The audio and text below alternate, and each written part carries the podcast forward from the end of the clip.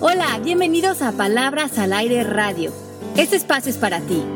Soy Alejandra Llamas. Comenzamos.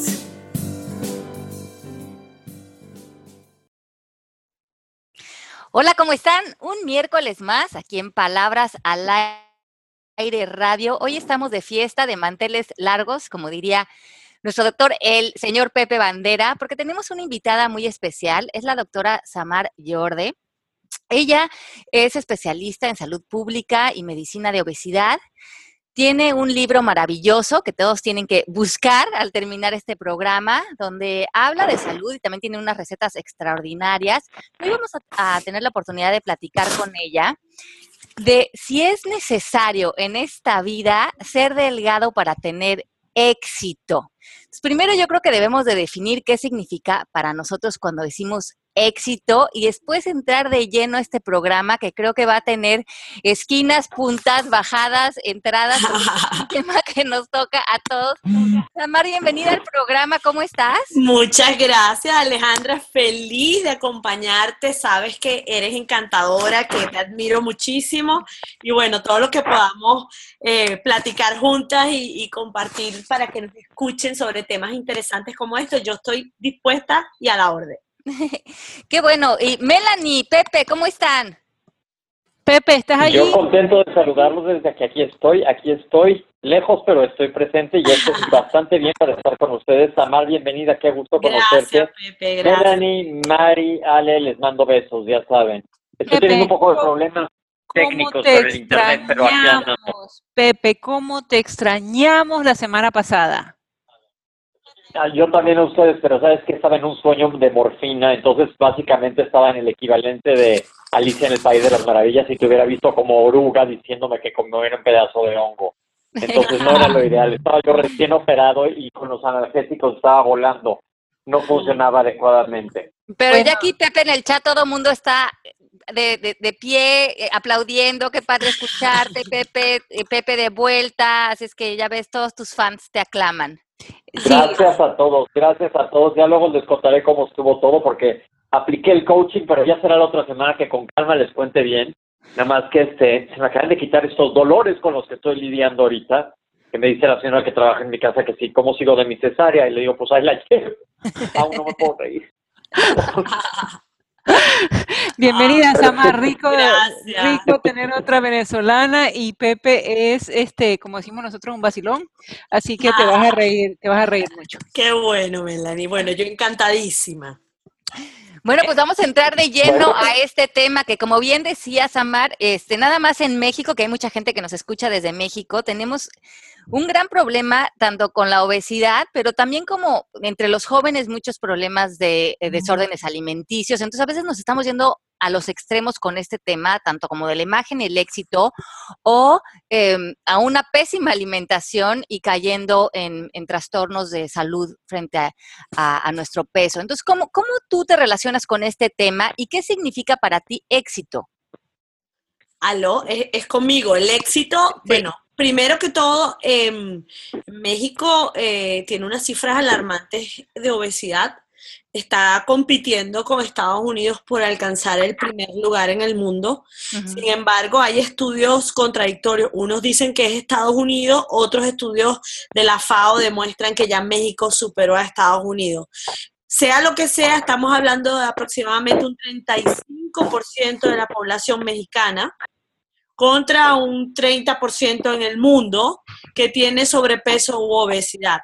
Eh, eso es alarmante, porque, eh, perdón, que tiene obesidad, no sobrepeso, obesidad. Estamos hablando de obesidad diagnosticada, un 35% de personas.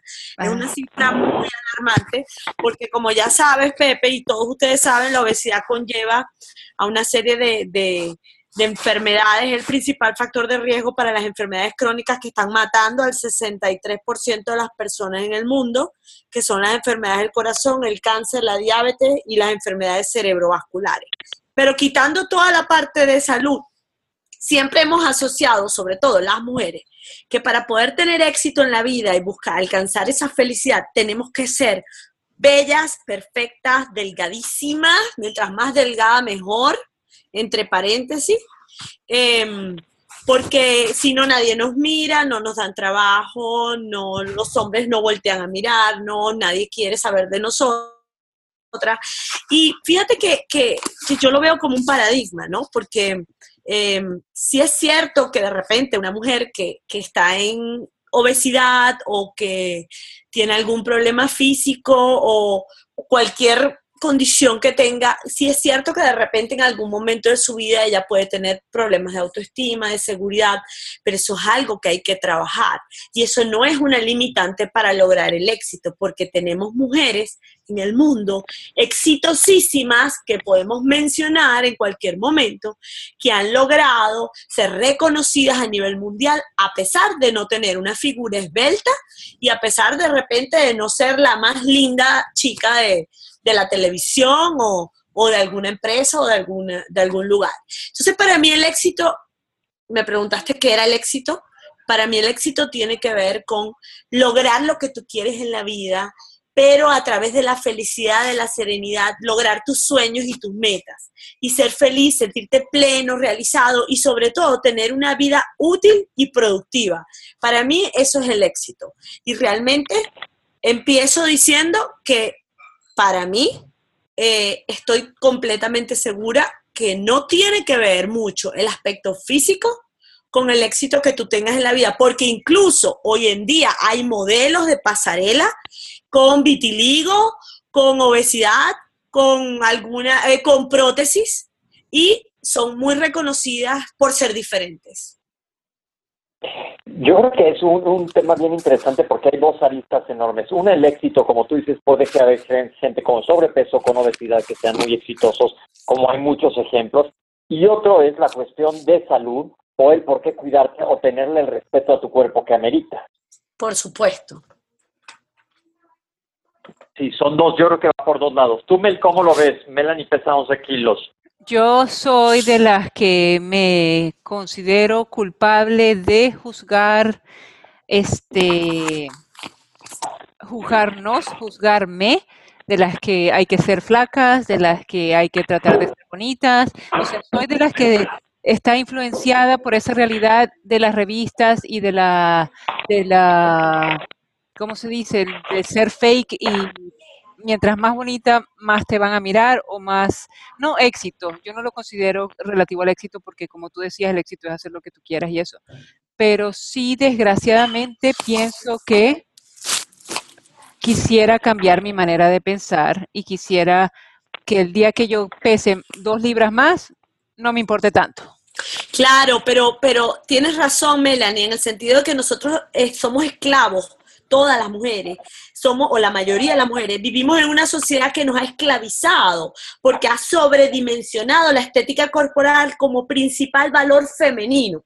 Entonces, eh, nos han lavado el cerebro porque siempre los medios de comunicación dicen que eh, la mujer más exitosa no es la más inteligente, la trabajadora, la simpática, la buena mamá o la solidaria, sino la que es más bella. Y fíjate algo, todos los, los jóvenes, los adolescentes conocen los nombres de las top models pero a casi todos conocemos los nombres de las top models, pero a casi nadie le suenan los nombres de mujeres con logros personales muy importantes como descubrir tratamientos eficaces para una enfermedad o defender los derechos humanos. Las librerías, los programas de televisión, las películas nos ofrecen siempre modelos de cuerpo ideal, pero que muchas veces no son ideales, porque tú ves, por ejemplo, tantas modelos que están retocadas en Photoshop a la hora de, salir en una portada en una revista, que las modelos no es que estén mal, sino que no son perfectas, pero en la portada salen perfectas. Entonces viene un adolescente de 16 años, ve la portada y ese es su ideal. Ella dice que si yo no me parezco, no sé, a Kim entonces no voy a ser feliz y no voy a lograr nada en la vida. Y comienza, lo peor de todo esto, Pepe, es que en la, de la desesperación a la urna, hay solo un paso. Entonces, como yo quiero lograr un cuerpo perfecto en el menor tiempo posible, llegan los estafadores a ofrecerme tratamientos milagrosos, pastillas mágicas que prometen perder 40 libras en un mes, eh, tratamientos, eh, liposucciones en cualquier lugar. Y entonces cometemos em, abusos por, por querer lograr el resultado rápido, anclando nuestra felicidad a la balanza y a la cinta métrica. Y tú te pones a ver algo, fíjate, en el mundo hay más de 3 mil millones de mujeres. Ahora, ¿cuántas son famosas por el cuerpo o por la cara?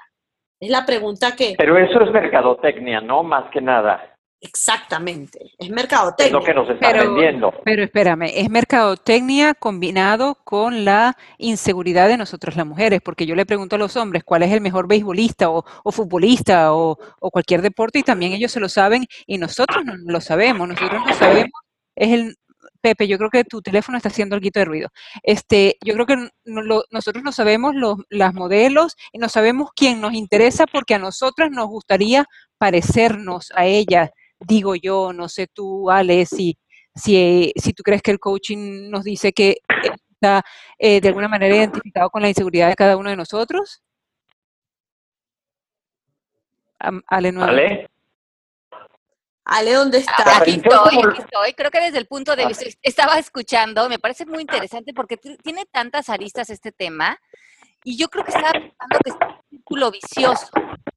Vemos toda esta mercadotecnia, como dice Ujú. Samar, nos inyectan todas estas ideas de la mujer ideal.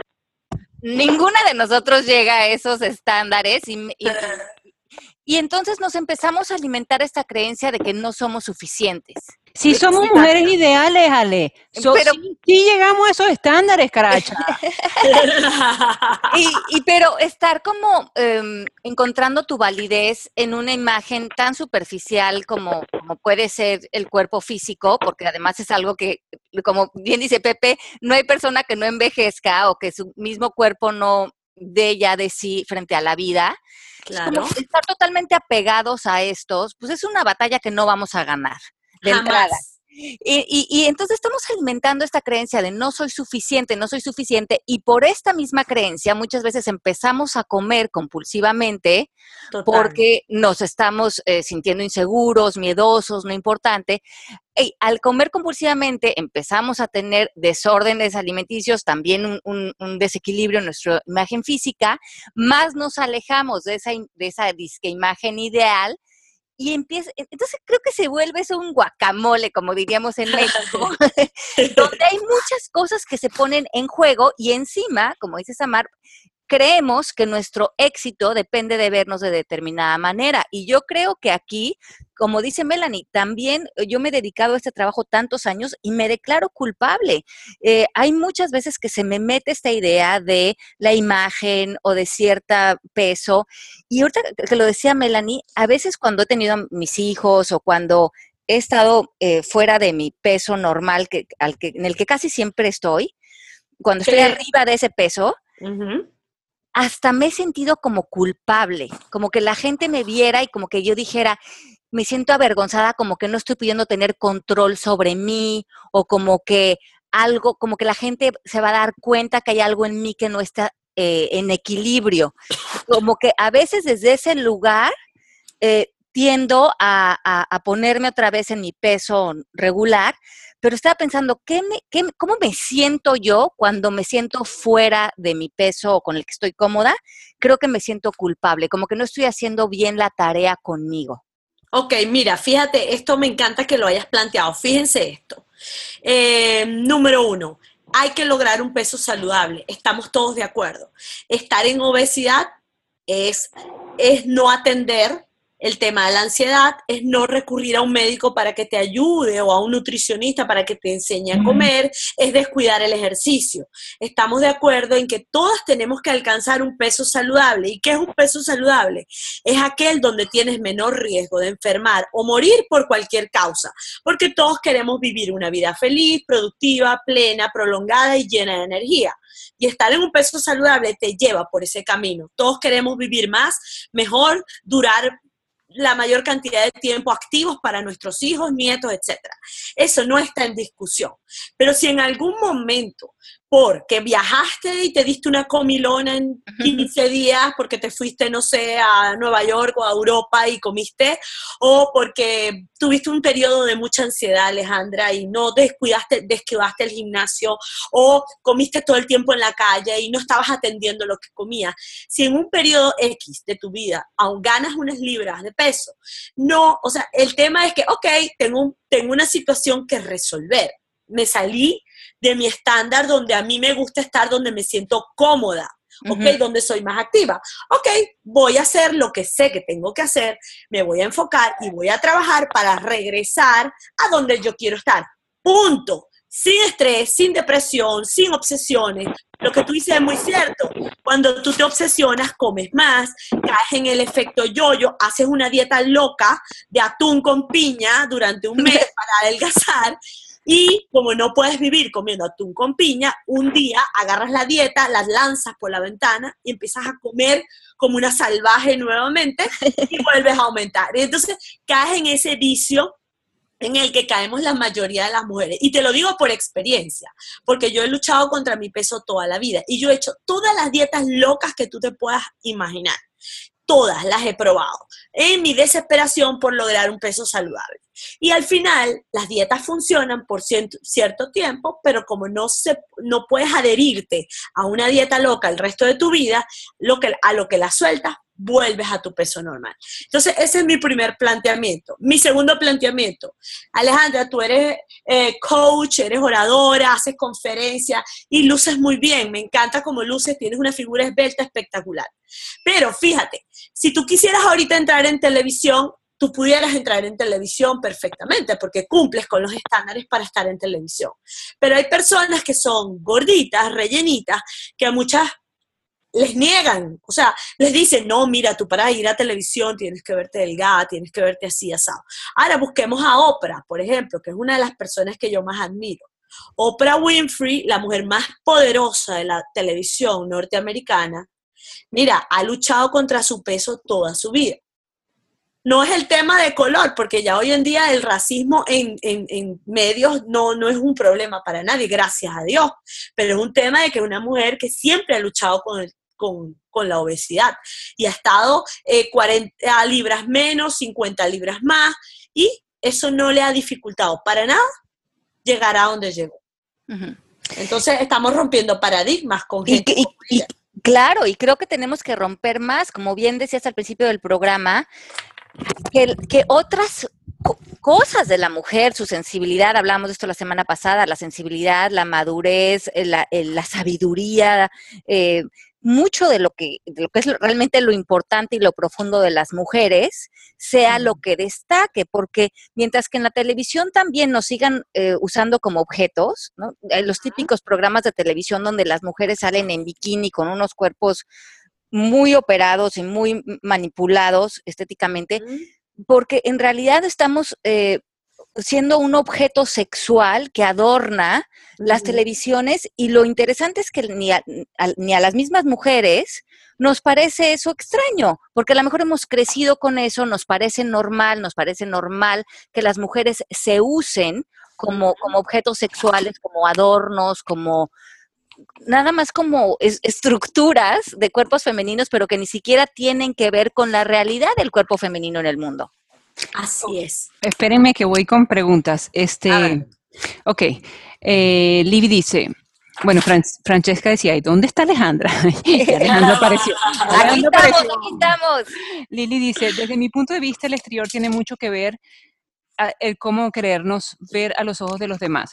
desde mi punto de vista, el exterior tiene mucho que ver el cómo querernos vernos a los ojos de los demás. Esto viene de la baja autoestima, el no querernos como estamos y como somos. Si no hay salud emocional, no hay salud en nuestro cuerpo. Tenemos que trabajar en nuestro interior para que el exterior no influya en nosotros. Perfecto. Bello. Hola, buenos días. Hola a todos, buenos días.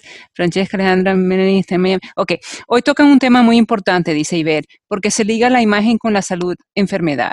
Yo soy flaca de toda la vida, pero no me importaba mucho y de hecho abusaba porque comía mucho azúcar en exceso, grasas y vivía en seco, viviendo con el tema de al fin soy flaca, pero hace 10 años tuve una tifoidea terrible que me dejó en los huesos y ya no pude recuperar mi peso adecuado a mi edad y sufrí hasta un poco de bullying por ser precisamente flaca y mi autoestima se afectó. También al oír siempre el típico, ay, te envidio por estar flaca y tenemos que aprender a comer bien, sano, clean, pero mantenernos en movimiento, por eso la importancia del ejercicio. No, no todas las flacas estamos sanas ni las gorditas por igual. Ale acaba de decir una palabra clave, equilibrio. Y estuvo un poco largo mi comentario, pero lo dejo con esto. Si no cuidas tu cuerpo, ¿dónde vas a vivir? Ay, bello, bello ese comentario. Es verdad, solo nos dieron un vehículo en la vida. Es un vehículo que no podemos cambiar, devolver ni comprarnos otro. Tenemos que tratar de que este vehículo o este, este carro, como le decimos en Venezuela, nos dure toda la vida. Exacto. Pero hay muchos factores. A ver, síguele, ahorita me meto yo. Dale. Lula dice, ¿qué piensas de la dieta de la limonada con miel de maple? Dicen que es desintoxicarte. ¿Será? Dale. No, no es cierto, no es cierto. Eso no es cierto. No es cierto. Ahí les va, es muy fácil. Fisiológicamente hablando, el cuerpo reconoce tres nutrientes, proteínas, grasas y, carbohidratos. Los carbohidratos y azúcares son los mismos, los transforman ya que están dentro del cuerpo en cierto tipo de azúcares para, para, para ver cómo te los vas a comer. Entonces, para ver cómo los vas a absorber. Pero la cosa aquí es ni siquiera mencionar la palabra dieta. Yo siempre eso lo veo como algo restrictivo. Aprender a comer sano desde que eres chico y aprender a hacer ejercicio. Porque si no caes en los dos extremos. Uno, el bullying por estar obeso. O dos, las otras enfermedades de, de la alimentación, la bulimia y la anorexia, están causadas muchos por la inseguridad de imagen corporal y querer cumplir con estándares con los que no, los que son muchas veces muy imposibles. Y lo que dijo Ale del cuerpo como objeto se ha utilizado a través de, los años. Y voy a decir algo que les va a pegar a las tres. Tristemente, quien más promueve esto es más el sexo femenino que el masculino. Totalmente de acuerdo. Aunque tú me acabas de hacer bullying por ser flaca, Pepe. Pero tú eres un, tú eres un bombón tal que yo ya mandé por poner un póster tuyo en Times Square. Seguimos. Fíjense que yo, yo manejo una consulta o manejaba una consulta de obesidad en Venezuela y a mí me llamaba la atención que yo tenía dos tipos de pacientes. Por un lado, tenía una, tú sabes que Venezuela eh, es un país reconocido mundialmente por las mujeres bellas y la máxima aspiración de una venezolana en promedio es entrar al Miss Venezuela. Eso es como lo más importante que le puede pasar a una mujer en Venezuela. Y cuando, hacen los castings para el Miss Venezuela, la gente hace una fila que son cuadras y cuadras y cuadras de personas como si estuviesen regalando comida. Entonces, em, me llegaban a la consulta eh, pacientes muy delgadas, altas, esbeltas, bellísimas, mujeres bellísimas, que yo las miraba y decía, ¿qué haces tú aquí? Y ellas llegaban deprimidas, llorando, muchas de ellas deprimidas, tanto que tenía que medicar con antidepresivos porque tenían dos kilos, tres kilos, cinco kilos de más, eran feas, ningún hombre las miraba, nadie las invitaba a salir, su vida era una desgracia por un lado tenía ese tipo de pacientes que, que, de verdad que necesitaban un psiquiatra. Por otro lado, tenía a la gordita que tenía 50 libras de más y había bajado 20 o 25 libras. Esa gordita me llegaba con una una seguridad y una alegría. Doctora, me he quitado 30 libras, estoy divina, tengo tres hombres detrás de mí, me invitan a todas las fiestas, soy la más bella y llegaba con su jean a la cadera, súper coqueta, con sus 20 o 30 libras de más. O sea, ella había bajado de peso, no había llegado a la meta, pero se sentía tan divina que todo lo veía en positivo. Entonces aquí yo digo que la esencia de la belleza de la mujer está en la actitud, en el positivismo, en las ganas de hacer bien, en cuidar su peso, en ver cómo cada kilo que tú te quitas o cada kilo que tú ganas, si eres muy delgada, lo, estás, eh, lo celebras con alegría. Porque lo, lo, lo, que más atrae de una mujer es lo cómoda, lo feliz que ella se sienta consigo misma. No es la talla del sostén, no es la cintura, tampoco es la edad. Por lo menos permanentemente, porque siempre va a haber una mujer más joven, más bella, más flaca, más atlética, más rubia, más rica, más famosa o más popular. Entonces lo que dice Alejandra es muy cierto si nosotros vivimos comparándonos y, poniéndonos estándares muy altos, nunca lo vamos a alcanzar porque la barra siempre va a estar más alta y más alta y más alta. Pero saben que creo que eh, desde el punto de vista de donde nosotros tomamos el, el, programa, hay que ver el cuerpo como el templo del espíritu. Y si tú por adentro estás bien, vas a hacer todo lo posible por estar bien afuera. Hay comentario, ahorita un comentario que está leyendo que alguien no puede estar tan bien como está su esposo. Es cada quien. Y lo importante es tu salud. Y mientras no trates de complacer a otro, no estoy diciendo que te vayas literalmente a un extremo de que comas fatal, porque es tu organismo, es tu cuerpo. Ya vimos que la obesidad viene con muchas enfermedades, pero el otro extremo es igual de malo. Lo que tienes que estar es bien tú contigo y Exacto. atenderte. Y si te quieres ver bien, bueno, pues échale más ganas si quieres verte de una manera o de otra, sin obsesionarte y siempre respetándote a ti. Porque cuando empiezas a hacerle faltas de respeto a tu cuerpo por inseguridades o carencias, es cuando empiezan los problemas y te vas a cualquiera de los dos extremos. Por supuesto, en Venezuela, por ejemplo, que es donde tengo mi experiencia, los biopolímeros eh, son un, problema de salud pública. Las mujeres por querer tener uno, unos glúteos grandes se inyectan sustancias plásticas y hemos tenido mujeres con problemas graves, incluso muertes por este tipo de, de, de, de, conducta, ¿ok? Ahora, fíjate, yo soy amiga de Michelle Louis. Michelle Louis es una atleta del mundo fitness y es la mujer que yo considero con mejor cuerpo fitness a nivel mundial. Y es una mujer que, con la que yo comparto y viene a mi casa y yo la he visto en traje de baño y la he visto en ropa deportiva y tiene cero Photoshop en su foto, porque en persona luce más perfecta que en la foto. Ahora, ella es una mujer cuando la gente le pregunta, ¿cómo hacemos para, para vernos como tú? Ella es una mujer que entrena tres horas al día, que está pendiente de sus seis comidas al día, porque ella concursa en, en, como atleta fitness, ella es modelo fitness y tiene que trabajar en su cuerpo porque de eso vive, es su ingreso, su manera de vivir es el modelaje y los concursos.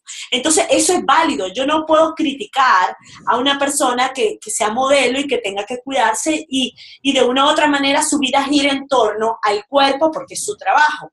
Pero una mujer normal que tiene que atender a sus hijos, que tiene que salir a trabajar, que de repente apenas tiene una hora para ir al gimnasio o no tiene tiempo de ir al gimnasio, no puede aspirar a verse como un atleta del fitness de la noche a la mañana. Eso requiere, Michelle tiene 13 años entrenando, tres, dos años comiendo muy, muy bien, entonces eso requiere un compromiso y un esfuerzo. Entonces tenemos que saber dónde estamos, a dónde queremos llegar y qué tan dispuestas estamos a sacrificar nuestro tiempo o, o nuestro paladar o tantas cosas para llegar a donde queremos. Y lo que dices me parece tan interesante porque estás comentando de una mujer que le dedica tres o cuatro horas a, y bueno, y toda su alimentación, mucha energía, mucho enfoque a dar este resultado que es para ella congruente con su vida. Uh -huh. Pero yo pongo en, en, este ejemplo de el, la semana pasada hablábamos de que el, el, mundo va a existir si seguimos actuando como actuando, diciendo como somos, 100 años más va a existir la especie humana. Uh -huh. Estábamos planteando que la mujer, y tú lo escuchaste eh, con Deepak Chopra eh, cuando estuvimos con él la semana uh -huh. anterior, que uh -huh. él dijo que la mujer es la gran esperanza para esta transformación que necesita el planeta.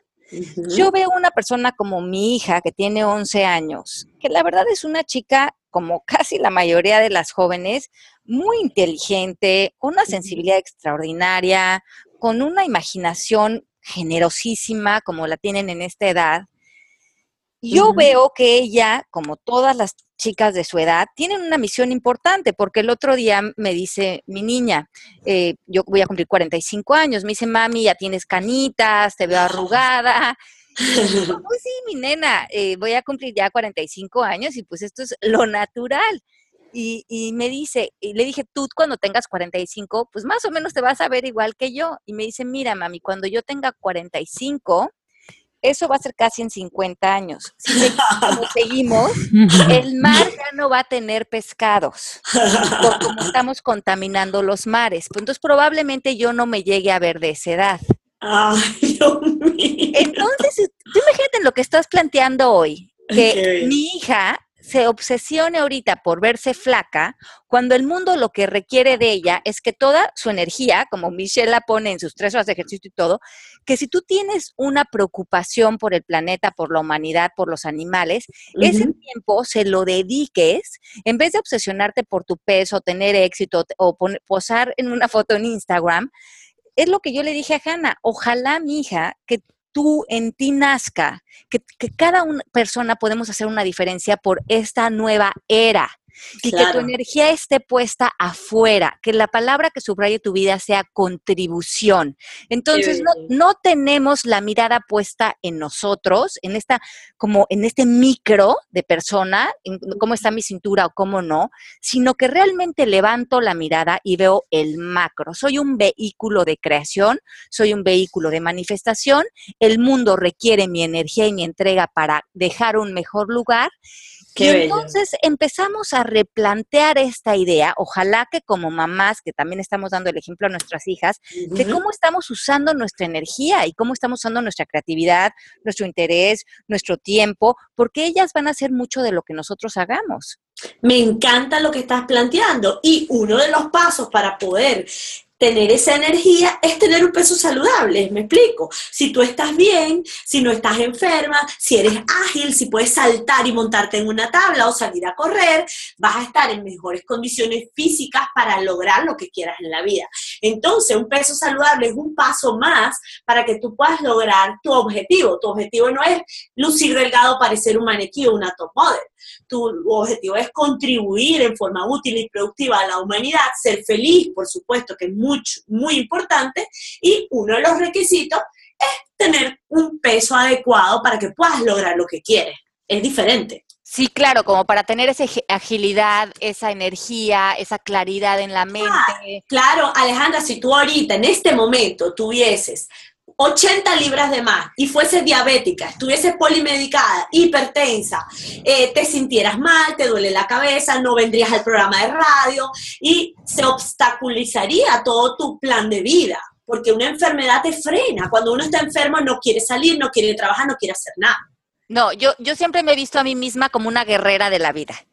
Eh, y a veces mi, mamá me dice, mijita, cuando tú haces ejercicio a veces te pones muy musculosa. Y le digo, ¿sabes qué? Yo me siento una guerrera de la vida. Y siento que mi cuerpo tiene que ser el de una guerrera. Como que muchas veces lo hago porque quiero que mi fuerza interna, espiritual, todo esté como en congruencia y que mi cuerpo sí sea esa herramienta que tenga la fortaleza de viajar, de subirse a los aviones, de cargar las maletas, de dar las conferencias de ser ese vehículo y que sí, y por eso me gusta comer sano y sentirme ágil para lograr estos objetivos que van más allá de cómo se vea mi cuerpo, porque aparte no creo que ahorita nadie esté muy interesado, pero a mí sí me interesa cómo me siento en mi cuerpo tú eres la que tiene que estar interesada. Exacto.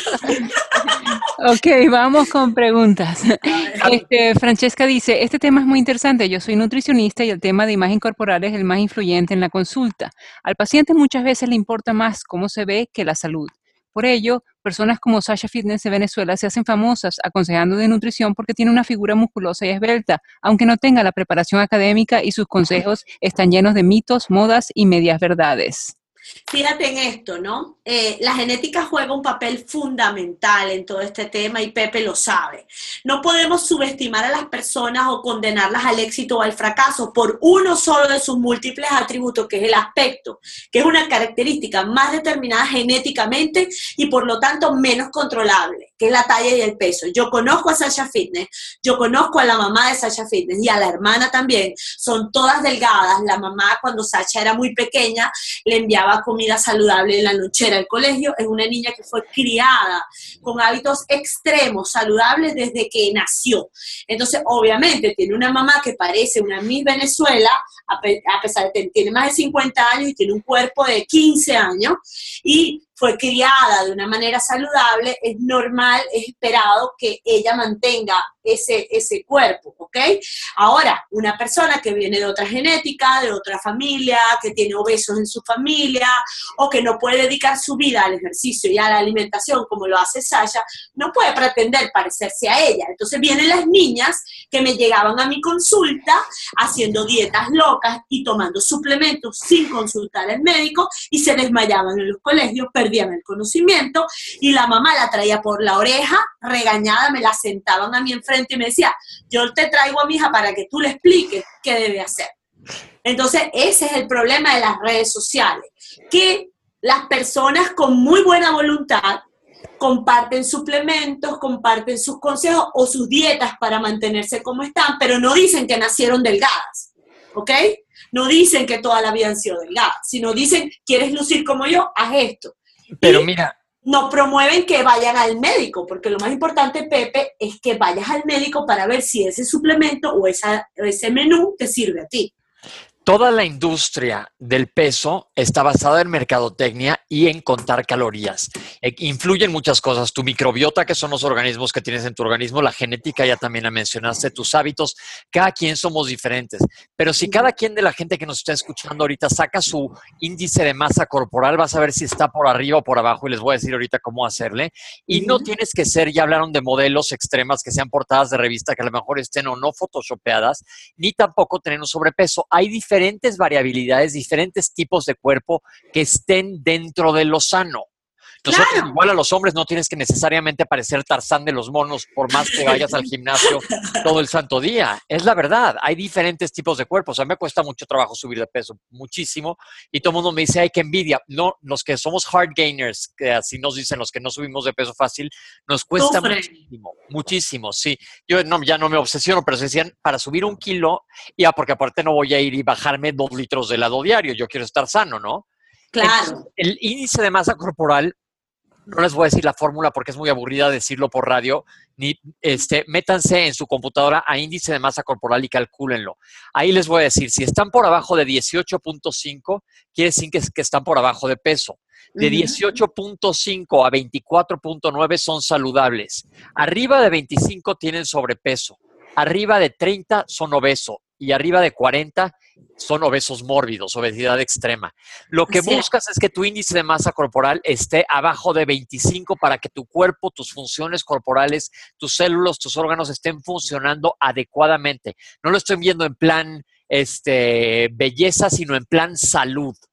Acuérdense que el cuerpo es el templo del espíritu. Así es. Tienes que tener lo mejor posible. Buenísimo, Pepe. Y voy a hacer una acotación. Me encantó cómo describiste lo del índice de masa corporal, que no es más que una medida de volumen que nos clasifica en el espacio. Somos de bajo peso, somos de peso normal o de alto peso. Pero cuidado con los hombres. Los hombres, por tener más testosterona y un 20% más de testosterona y mayor masa muscular, tienden a caer en sobrepeso siempre por la masa muscular. Y aquí juega un rol importante el porcentaje de grasa es muy importante buscar, tú puedes estar en sobrepeso si eres hombre porque eres fortachón, pero si al medir tu porcentaje de grasa a través de un estudio de bioimpedancia o plicometría con un especialista, tienes un porcentaje de grasa entre un 15 y un 20%, a pesar de estar en sobrepeso, tú estás normal. O sea, a pesar de estar en sobrepeso, no hay riesgo para tu salud, porque la grasa es lo que realmente nos enferma, el exceso de grasa, mucho más que el exceso de músculo. Exacto. Aquí exacto. dice Francesca, es que los médicos no saben de nutrición realmente. El índice de grasa corporal no refleja tu realidad, está en desuso. No, no Bueno, es cierto. no, No, no, es no. cierto eso. Claro que no. Claro que Contesten, se usa. contesten. Ya va Por yo. supuesto que se usa. Mira, este, yo soy especialista en obesidad y eh, hay otros índices mucho más importantes ahorita, como el índice de adiposidad corporal, el índice cintura-cadera, el porcentaje de grasa del que acabo de hablar, pero el índice de masa corporal, a pesar de no ser exacto, porque hay personas musculosas que caen en sobrepeso y no significa que sean gordos o que estén obesos, a pesar de eso todavía se sigue utilizando como parte del diagnóstico de obesidad en un paciente. Definitivamente. Ok, vamos, vamos de vuelta al coaching. Una verdad, dice Mariel, una verdad lo que comentan pero la mayor parte del tiempo no nos aceptamos como somos y nos exigimos más. Y todo lo reflejamos, pero ¿cómo trabajar este tema desde el coaching? Yo lo necesito, soy flaca y según yo me siento bien, pero la gente no lo percibe así y me lo comentan. Alejandra. Bueno, pues aquí hemos hablado de esto antes, ¿no? De, salirnos del ámbito de, la otra persona y hablamos de este, de este tema hace un par de semanas. Eh, lo que otras personas piensen, opinen o su perspectiva acerca de nosotros debe de separarse de la percepción que tenemos de nosotros mismos. Y, eso lo entrelazamos mucho. ¿Qué pensarán de mí? ¿Qué me dicen? ¿Cómo me juzgan? Y sobre eso tomamos acciones.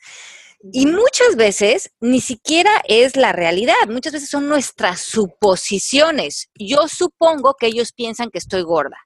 Yo supongo que ellos piensan que no soy atractiva. Y sobre esas suposiciones empezamos a actuar. Y aunque nos los digan, tiene que ver con el punto de vista y la percepción de otras personas. Yo creo que el punto número uno de aquí es separarnos de las demás personas hacer honrarnos a nosotros mismos, querernos a nosotros mismos y que y ver qué es genuino y qué es eh, aceptable y qué es amoroso para mí, porque la relación más importante que tenemos es la de nosotros con nosotros y ver qué creencias están impulsando nuestro peso o nuestra, o cuando, párense en el espejo, véanse en el espejo, ¿qué se dicen?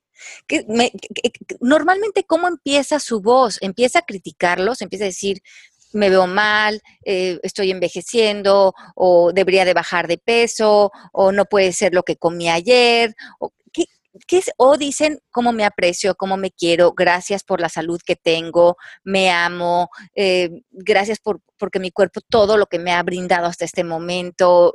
Sobre todo, y creo que esto me encantó, lo leí en algún lugar, lo que más te regala el cuerpo, y creo que esto es divino, es la capacidad de amar.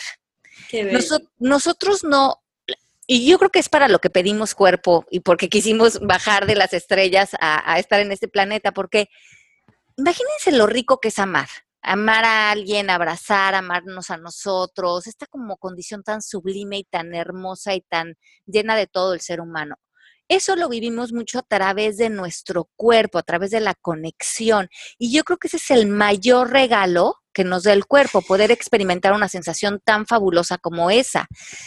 Cuando nos alejamos y vemos el cuerpo como algo mucho más superficial, no entendemos que a nivel profundo el, el el, propósito de tener un cuerpo es experimentar esas emociones que son tan, tan, tan humanas y que van con un cuerpo. Entonces creo que aquí nos podemos perder de cuál es el objetivo real de tener un cuerpo. estoy totalmente de acuerdo, creo que por ahí debería ir la cosa. Creo que por ahí es donde nos debemos de enfocar más allá de cualquier otra cosa, porque sí es como te veas y deja de estar, ya lo hemos dicho aquí, esperando la aprobación de los otros. Viene de ti mismo lo padre tuyo. Oh, sí, Pepe, si estás muy delgado, porque estás muy delgado. Si estás muy gordito, porque estás muy gordito. Estás enfermo, ¿qué te pasa? Siempre, como quiera que estés, alguien va a venir a decirte algo negativo. Entonces, si tú anclas tu felicidad a la opinión de los demás, vas a vivir en una montaña rusa de emociones y jamás vas a ser feliz. Jamás. Jamás. Lo más importante, chicos, yo creo que es que necesitamos una renovación de nuestros valores y de nuestras conductas, como dice Alejandra. Necesitamos sobre todo definir lo atractivo con parámetros más amplios para que la mayoría de las personas pueda sentirse bien con su apariencia personal. Hay que poner énfasis también en otras características de la mujer, por ejemplo, el ingenio, la integridad, el talento, la inteligencia, el sentido del humor, entre otras, a la hora de evaluar la de una persona. No puede ser solo el aspecto físico, porque si hay bien mujeres bellísimas que son bellísimas por dentro, también hay unas que por dentro no te aportan nada y viceversa. Una mujer que no sea bonita y que sea gordita y de repente eh, no la quieres conocer o no le das el puesto de trabajo y luego te das cuenta que era una persona maravillosa que tenía mucho que aportar. Entonces tenemos que eh, romper paradigmas en ese sentido. Y yo creo que más hay una etapa donde nos enfocamos en esta, en toda esta idea del peso. Pero luego empezamos a entrar a esta etapa de 45, 50 años, donde también nos empezamos a enfocar en, vernos jóvenes. Así es. Entonces ya se vuelve la mezcla complicadísima, porque además con la edad, pues también eh, las hormonas y todo empiezan a todo se cae. tu cuerpo y Todo se cae. eh, permanecer con ese cuerpo tan delgado, ya ni a lo mejor ni las que éramos tan delgadas de constitución, este, se permanece tanto. Pero además, eh, además empieza esta otra batalla de, híjole, me encontré a fulanita y ya no se ve tan bien, qué bárbaro, cómo envejecido, qué bárbaro, Sí. cómo le ha pegado la edad, qué bárbaro. Entonces, eh, se aúna esas dos conversaciones que están rarísimas en, en nosotros como sociedad. Entonces, ya se hace esta disyuntiva donde entonces nos alejamos de cómo nos vemos, tanto físicamente a, a través de nuestro peso, como eh, si estamos envejeciendo o no, como si eso también fuera algo malo, como si te deberías de sentir culpable por tu peso o por si envejeces, cuando son cuestiones naturales del cuerpo. Naturales, punto. Sí. Naturales, pero ya va, tú puedes envejecer con dignidad y verte Ah, muy eso bien. sí. Eso, cuidarte. Ejercicio, si te cuidas del sol, si te aplicas la cremita, si te haces un tratamiento de radiofrecuencia en la cara, eso no está mal. O sea, está bien querer lucir más jóvenes, está bien querer ser delgado. El problema es la obsesión y recurrir a implantes, a inyecciones, a sufrir, deprimirte. Mira, Alejandra, mira, Pepe, Melanie. Prácticamente todo el mundo tiene algún motivo de queja relacionado con su cuerpo, incluso Michelle Louis, ¿ok? Todo el mundo tiene algún rasgo, alguna parte que te resulta desagradable y tratas de disimular. Y esto no es nada patológico, eso es normal, al contrario. Una de las mejores cosas que podemos hacer para mejorar nuestro aspecto es conocer nuestros defectos y tratar de que no se noten demasiado. Eso no está mal. ¿Ok? Porque qué aburrido es ser perfecto, Alejandra, ¿no crees? Qué bonito es tener algo por qué luchar o algo que buscar o algo que mejorar. Te, le, da, le da emoción a la vida. Imagínate que todos fuésemos perfectos. Entonces, ¿qué hacemos? no, no, claro, yo creo que, eh, como tú dices, de, mm, tomar acciones para, para estar en nuestro peso ideal, eh, envejecer con dignidad y claro que hay ayudas, sobre todo porque muchos nos sentimos todavía muy jóvenes por dentro, entonces... Yo tengo tu edad, yo me siento de 20. Entonces, como que, como que es lo que yo también siento. Yo quisiera que físicamente seguir reflejando la vitalidad y el espíritu que siento que llevo dentro. Así es. Entonces, creo que si lo hacemos extendiendo nuestras acciones desde un lugar de amor, de bienestar, de, desde, desde como el gran profundo amor por mí mismo, desde ahí me cuido, desde ahí hago mis cremitas y mis cosas, qué rico. Pero si lo hago desde atacarme, ahí es cuando creo que, que, que podemos fácilmente caer. Totalmente de acuerdo. Y Samar, están preguntando aquí, Julisa, si eh, qué tipo de tips nos puedes ay- dar tú para llevar una vida saludable. Ah, bueno, tips para llevar una vida saludable. eh, Desde puedo- tu punto de vista, porque hemos oído mucho de Pepe, eh, también que siempre nos los da, pero tú que estás hablando del éxito de mujer, de actitud, de así, Mira, el- el- venezolana, sí. Yo, yo digo, yo, gracias. Mira, el 90% del tiempo en tu alimentación debe ser saludable. Si tú quieres tener un peso sano y vivir más y mejor y tener energía y sentirte bien y lucir más joven de la edad que tienes. 90% del tiempo debes comer eh, una alimentación eh, suficiente en proteínas magras, vegetales, frutas y fibra, muy baja en sal, azúcar y grasas saturadas o grasas dañinas y eh, suficiente en agua también. Entonces, eh, lo importante es modificar los hábitos alimenticios y comer sano, consumir frutas y vegetales que aportan muchos nutrientes y que te controlan la ansiedad. Tomar agua, como dije, es muy importante. La gente no toma agua, toma bebidas gaseosas todo el tiempo y creo que el agua tiene que ser eh, algo fundamental en la alimentación. Optar por cocciones al horno, asados, a la parrilla, hervidos, para bajar el aporte de calorías de los alimentos, eliminar las frituras, disminuir las comidas fuera de casa. Por ejemplo, la comida chatarra, comida rápida, tratar de hacerlo el 10% de tu tiempo. No todos los días comes en la calle pizza, hamburguesa, tacos, porque si lo comes todos los días y en varias veces al día, vas a aumentar de peso. Y por supuesto, incorporar la actividad física a la rutina diaria. Las personas que caminan, que hacen ejercicio, que corren, que patinan, que hacen bicicleta, viven mucho más que las personas sedentarias. De hecho, les tengo una noticia. el gordito que hace ejercicio regularmente tiene un 40% menor riesgo de morir que el delgado sedentario.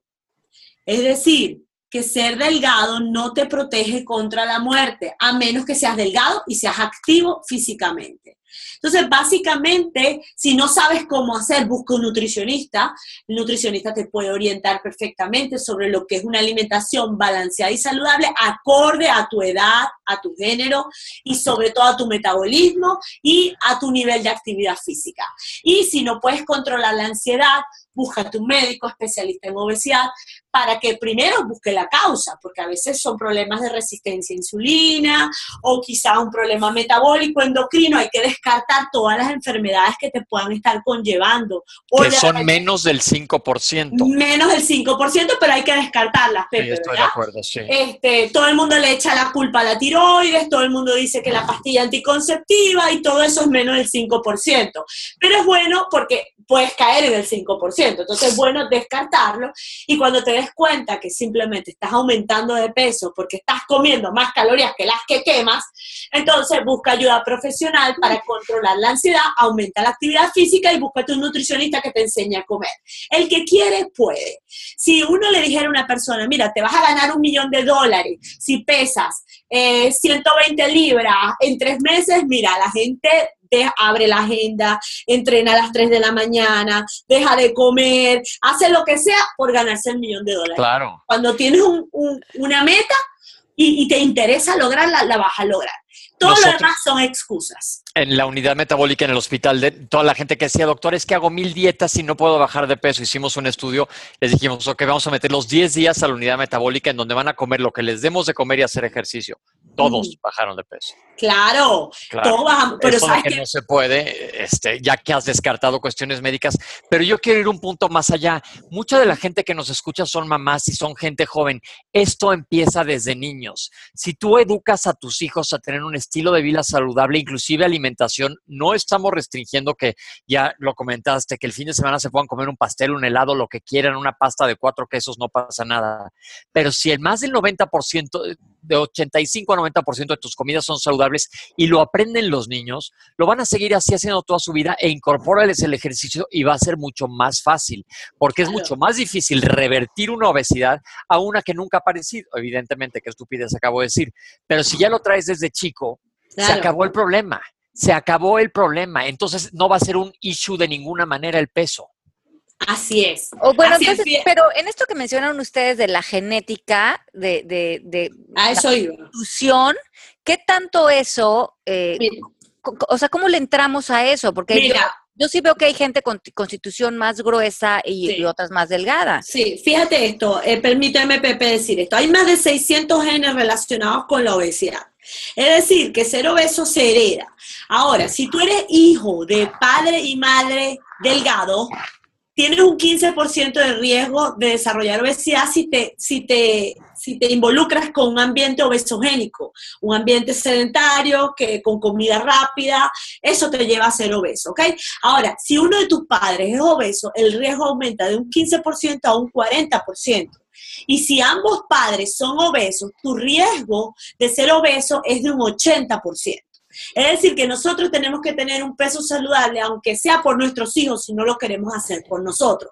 Ahora, si yo tomo ese niño que tiene padre y madre obesos, obesos mórbidos los dos, y tomo ese niño que tiene un riesgo un 80% de desarrollar obesidad, y lo coloco, no sé, en, en Haití, con una familia humilde que no tiene dinero para comprar suficiente comida y que tiene que caminar cinco o seis horas todos los días para trasladarse, yo te aseguro que ese niño no va a ser obeso. Entonces es una combinación. La genética carga el arma y el ambiente obesogénico la dispara. Tiene que haber una combinación de genética en contra más un ambiente donde el sedentarismo predomine y donde la comida, la mala alimentación predomine para que pueda surgir la obesidad. Lo dijiste perfectamente claro. Y desde el punto de vista del coaching, Ale, ¿qué podemos sugerirle a la gente? Mm, creo que cuando lo, que, lo que hemos venido planteando a lo largo del programa, ir a ese lugar más profundo, si hay creencias, hemos hablado de las creencias madres de coaching, que es no me siento suficiente, no me siento importante, o cometer errores y equivocarme es malo. Cuando cualquiera de estas tres está abajo de su peso, o sea, como porque no me siento importante, como porque no me siento suficiente, o dado a mi peso, no me siento suficiente, o si engordo, me puedo equivocar, puedo fallar, puedo no tener éxito. Ahí estamos hablando de una conversación que hay que ir más profundo ver si estas creencias están activas en nosotros y empezar a depurarlas y a sanarlas para que nuestra relación con nuestro peso sea directamente con, un espacio emocional de neutralidad y de bienestar.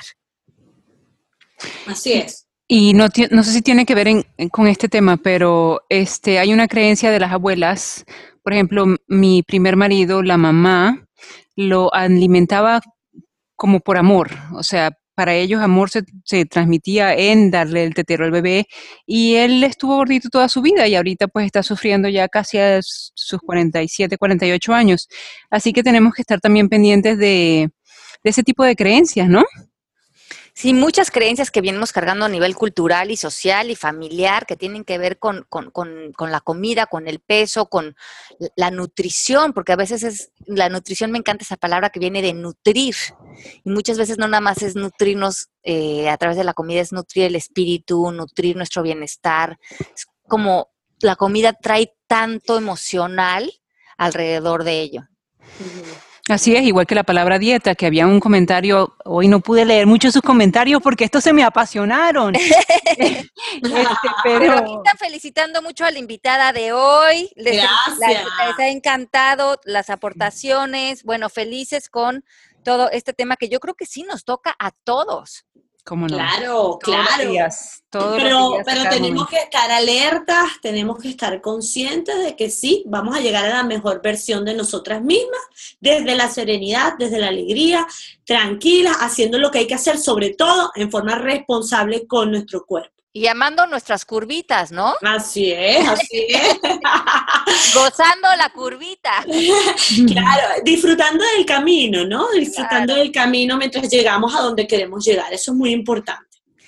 Ay, Samar, pues se nos está viniendo ya el tiempo encima. Esta hora vuela, pero por favor compárteles a todos los que nos escuchan dónde te pueden seguir. Háblanos de tu libro, de tus redes sociales, de toda esta labor que estás haciendo de conciencia. Eh, cuéntanos un poco de, tu trabajo, de ti. Gracias, Alejandra. De verdad, primero agradecerte a ti, a Pepe y a Melanie por esta hora súper amena en la, que, en la que compartimos criterios e información muy importante para toda la gente que nos escucha. Segundo, pedirle a las personas que si quieren ahondar más sobre este y otros temas y, aprender a cocinar rico y saludable, pueden seguirnos en nuestras redes sociales arroba soy saludable en Twitter e Instagram. Estamos en Facebook como Soy Saludable, la página de salud y belleza, y estamos en Soy Saludable TV, en Soy Saludable TV, perdón, en YouTube y en la página www.soysaludable.com.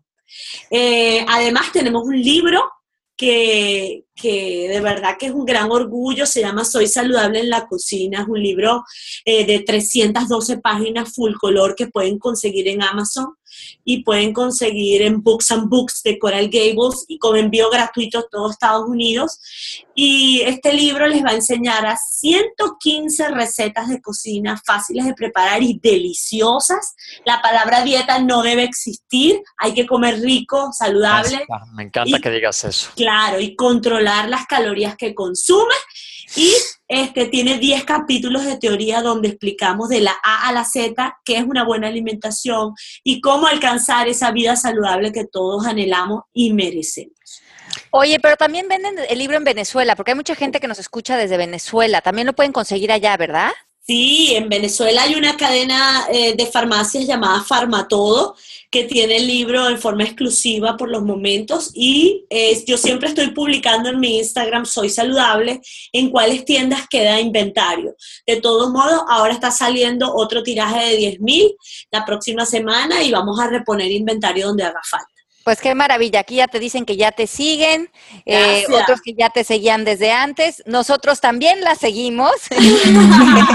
Muchas Entonces, para nosotros ha sido un honor que hayas compartido este espacio tan rico, largo, delicioso, que pudimos realmente sacarte jugo. En esta hora ya dicen que los estamos inyectando de energía y de nuevas ideas. Esa es la idea, que todos nos motivemos, nos ayudemos, nos apoyemos. Ay, qué lindo, me encanta. Eh, todos estamos en el mismo camino, transitando del nacimiento a la muerte. Vamos a, tratar de que este camino valga la pena y no olvidemos que ser feliz es el principal objetivo de nuestra existencia. Así es, yo también creo eso fielmente. Muy bien, muy bien, pues se nos acabó el tiempo. Ha sido un gustazo estar con todos ustedes. Desde Miami les mandan besos todas las guapas y yo desde aquí, desde el DF. Te voy a conocer cuando vaya al DF. Con me dará mucho gusto, ya estaré recuperado. Ahorita si no tengo ni una curva, parezco la carretera esa que va por los Everglades. Qué horror, bajé de peso horriblemente, que no quería yo, pero pues ni modo, es parte de... Y pues ya voy ni, a ni por detrás tienes curvas, Pepe, ni por detrás se te fue también de, por sí no había, eh, si de esas curvas no eran así como de ninguna pista de carrera. Este, no hay nada, ahora estoy como regla por delante y por detrás. y no puedo hacer ejercicio en dos meses, caray. Oh, Dios. Ah, caray bueno, pero, pues, pero el chiste es que aquí estoy. El chiste es que estás sano y que te queremos y que estamos felices de que ya estás de regreso en el programa. Aquí andamos, aquí no se les olvide que este 27 de mayo voy a México a la primera parte de la certificación de coaching. Eh, quien quiere informes es con mónica.mmkcoaching.com para más información. Las personas que quieran hacer de esto su profesión o simplemente llevarse esto a un viaje más profundo de autoconocimiento. Los espero este 27 de mayo en la Ciudad de México. Ay, qué bueno, qué rico. Sí, riquísimo y feliz. Y ahí te voy a ver, mi Pepe, y te voy a papachar. Órale, ya, Les mando un beso grande a todos ustedes. gracias, a todos. Feliz semana. Nos escuchamos la próxima semana en vivo aquí en un programa más de Palabras al Aire Radio. Samar, un besito grande. Un beso, gracias. Chao. Mari, Pepe. Bye, bye. Bye. Chao. Esto fue Palabras al Aire Radio con Alejandra Llamas. Te esperamos en vivo la próxima semana.